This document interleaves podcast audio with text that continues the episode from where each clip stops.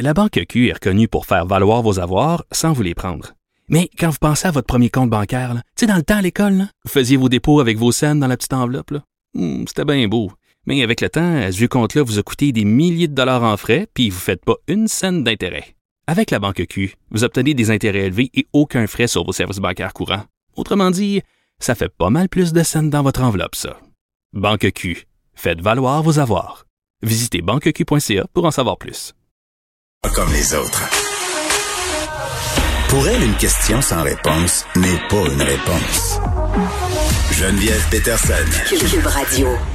Bon, euh, on l'a dit, là, il y a une hausse quand même assez marquée des cas confirmés de COVID-19. Par contre, c'est pas euh, dans toutes les régions où on a des cas, il y a des régions qui sont davantage touchées que d'autres, un peu comme depuis le début de la pandémie. Et pour baisser la tension dans ces régions où justement euh, la COVID est moins présente, le gouvernement Legault se prépare à annoncer la mise sur pied d'un système de niveau d'alerte permettant de classer dans quatre groupes, si on veut, les régions du Québec avec des étiquettes le rouge, euh, vert, jaune et bleu.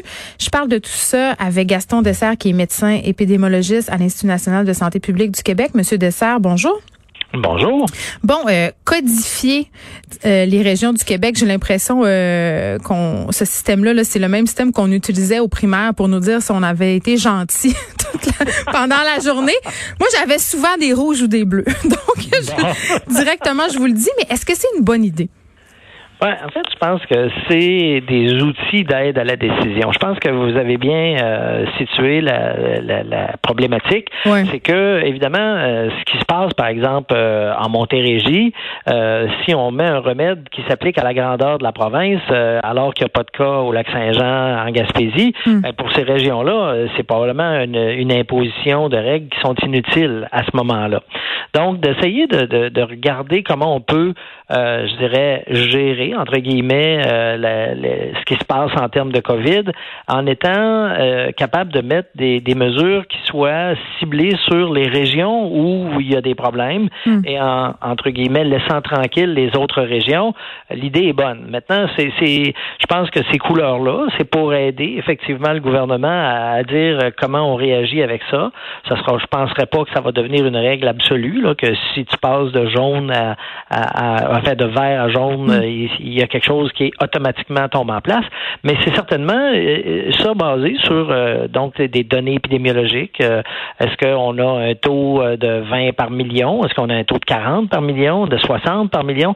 C'est sûr qu'il n'y a rien de magique avec un chiffre, mais ça nous aide à dire à Ben, tel moment, là, il faut penser à d'autres choses. Parlons-en euh, de cette ligne-là qui a été tracée euh, par Christian Dubé, le ministre de la Santé et des Services sociaux. Bon, lui, il parlait euh, d'un seuil d'alerte à 20 cas positifs à la COVID-19 par million d'individus. Et là, chaque jour, j'ai l'impression qu'on s'en rapproche un peu plus. On dépasse régulièrement les 100 cas par jour. Est-ce que, euh, d'après vous, ça va venir assez vite, ce, ce seuil-là d'alerte euh, qui serait préoccupante, entre guillemets? Ben, je pense que euh, on, on a euh, avec euh, 185 cas aujourd'hui euh, dépassé ce seuil-là. Ouais. Maintenant, est-ce que est-ce que d'avoir ça pendant une journée, euh, c'est nécessairement euh, que- quelque chose qui déclenche une réaction immédiate? La réponse est non. Maintenant, c'est sûr que euh, ce qui est tannant, c'est de voir que euh, au, au mois de juillet, le nombre de cas qu'on avait était rendu euh, vraiment euh, très bas Euh, pendant un certain nombre de semaines, on avait moins de 100 cas par jour. Euh, là, on a remonté à 100 cas, on a remonté à 120 cas par jour. Euh, euh, D'avoir une journée aussi élevée que celle qu'on a aujourd'hui, c'est certain que ça, tout ça dénote une tendance à la hausse. Et euh, évidemment, euh, là, les gens s'inquiètent. Est-ce que c'est dû aux écoles? Ouais, Non, ouais. actuellement, là, c'est pas dû aux écoles. Euh, à cause de cette circulation-là qu'il y a dans la population, il y a certains enfants, certains euh, membres du personnel qui se font infecter à l'extérieur, qui arrivent à l'école, qui là, on leur trouve qu'ils sont malades, puis on leur dit bon, vous allez devoir vous retirer, les autres élèves avec vous, vous allez devoir vous retirer, mais c'est pas euh, les chiffres actuels sont pas dus à de la transmission intrascolaire. Donc, euh, c'est sûr que la rentrée à l'école, c'est un gros mouvement de population. Donc, c'est sûr qu'on doit regarder Oui. ça attentivement. Tout à coup, il y a beaucoup de monde dans la marmite aux microbes. là. Exactement. Mais, mais actuellement, les chiffres qu'on voit monter là, graduellement déjà depuis euh, quelques semaines, c'est pas dû à ce qui se passe dans les écoles. Euh, c'est sûr que les écoles, si jamais ça se met à, aller pas bien, là, ça va accélérer une mm. tendance. Mais je pense qu'on voit actuellement une augmentation du nombre de cas et, et, et ça, je pense que c'est vraiment quelque chose de préoccupant. Ben c'est pas les écoles peut-être, mais est-ce qu'on peut parler du relâchement?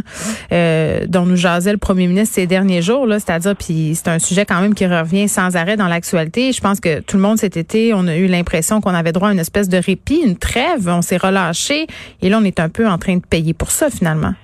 Euh, d'une part, euh, possiblement, euh, enfin, je pense que la question du relâchement, elle est observée et je pense que mm. ça, ça, joue.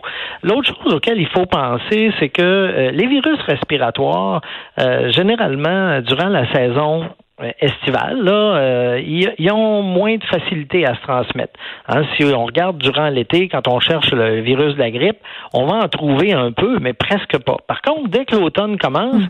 là, on va voir ce virus-là reprendre de l'élan, et c'est la même chose pour plusieurs euh, virus respiratoires qui, durant les saisons, les saisons froides, ont des conditions environnementales et du comportement de la population, parce qu'on rentre dedans, on est plus nombreux les uns avec les autres, euh, etc. Tout ça joue pour faire que la transmission s'accélère durant la saison froide.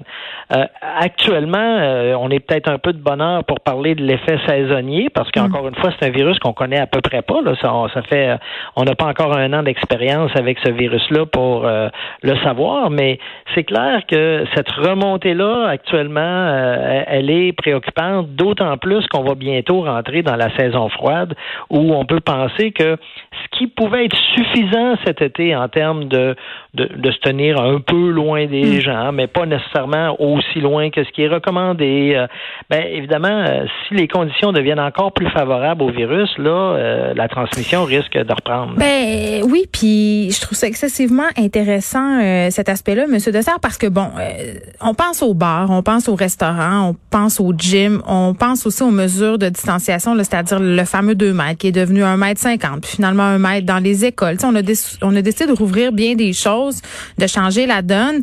Eh, c'est clair qu'au gouvernement, on est soucieux de donner l'impression qu'on ne va pas freiner l'économie et qu'on écoute les gens. Je pense entre autres au volte-face récent euh, qu'a fait le premier ministre par rapport au programme de sport-études, les activités parascolaires. les gens ont chialé, ont fait des pétitions. Tu sais, moi, je regarde ça aller de l'extérieur, puis je me dis, j'ai l'impression qu'en ce moment, on fait plus de la politique que de la santé publique, parce que euh, dans vos yeux, à vous, là, un homme qui travaillait en santé publique, est-ce que c'était bien nécessaire de rouvrir tous ces endroits-là, en dehors des raisons économiques, là, si on pense seulement au virus?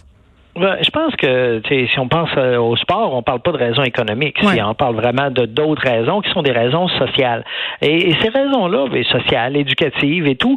Hmm. Et ces raisons-là, il faut pas, euh, j'allais dire, les, euh, les, minimiser. dans les, autorités politiques, ils ont à, à peser qu'est-ce qui leur, qu'est-ce qui vont nous permettre au Québec d'avoir, je dirais, le plus de de liberté possible pour nos activités sociales, nos activités économiques, nos hmm. activités éducatives, tout en minimisant la transmission. Hein? Donc, avoir le côté santé, c'est juste un côté d'une grande équation qui comprend euh, toutes ces autres euh, facettes-là de notre vie qui sont très importantes. Et donc, moi, c'est sûr que comme médecin, euh, je peux parler de la, de, la, maladie puis dire, ben écoutez, là, si on met plus de monde ensemble, on va avoir plus de risques de transmission.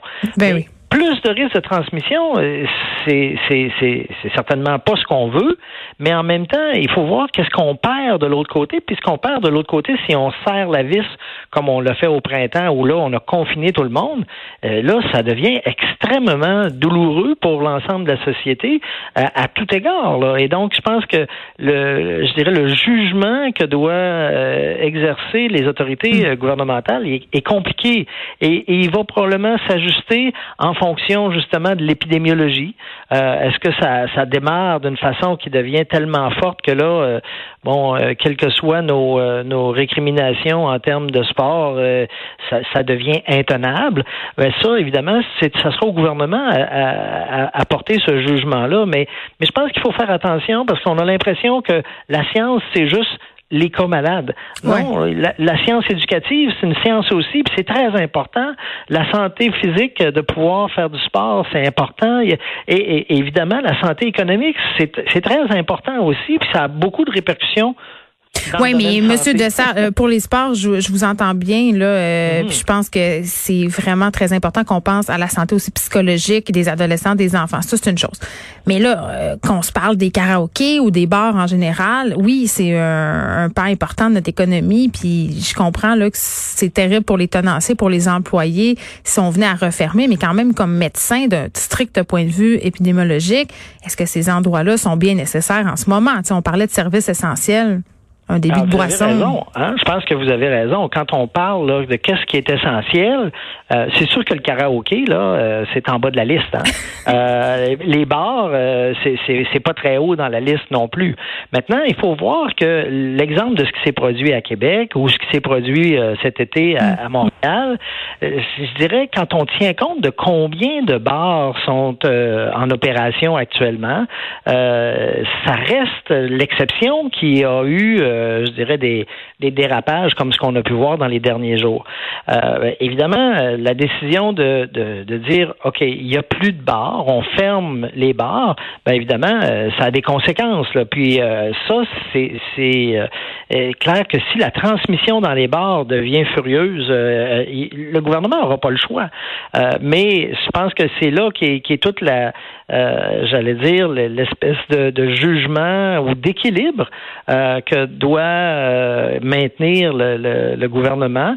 Et, encore une fois, il y a des tenanciers de bars qui euh, respectent bien les recommandations qui leur sont faites. Il y en a d'autres qui ne le respectent pas. Euh, puis dans les places où c'est bien respecté, généralement, ça se passe assez bien. Donc là, c'est est-ce que on parlait de, de fermer des régions plutôt que de fermer la province? Ben, je pense que c'est peut-être la même chose. Il y a peut-être certains établissements qui respectent pas ce qu'on leur demande. Ben, c'est peut-être eux qu'on doit fermer plutôt que l'ensemble des bars ou d'ensemble des restaurants. Très bien, Gaston Dessert. Merci, médecin épidémiologiste à l'Institut national de santé publique du Québec. On discutait euh, de cette décision possible du gouvernement de classer, si on veut, les régions du Québec par niveau d'alerte. On aurait en quelque sorte un code de couleur, pardon, passant du rouge au bleu. Merci beaucoup de nous avoir parlé.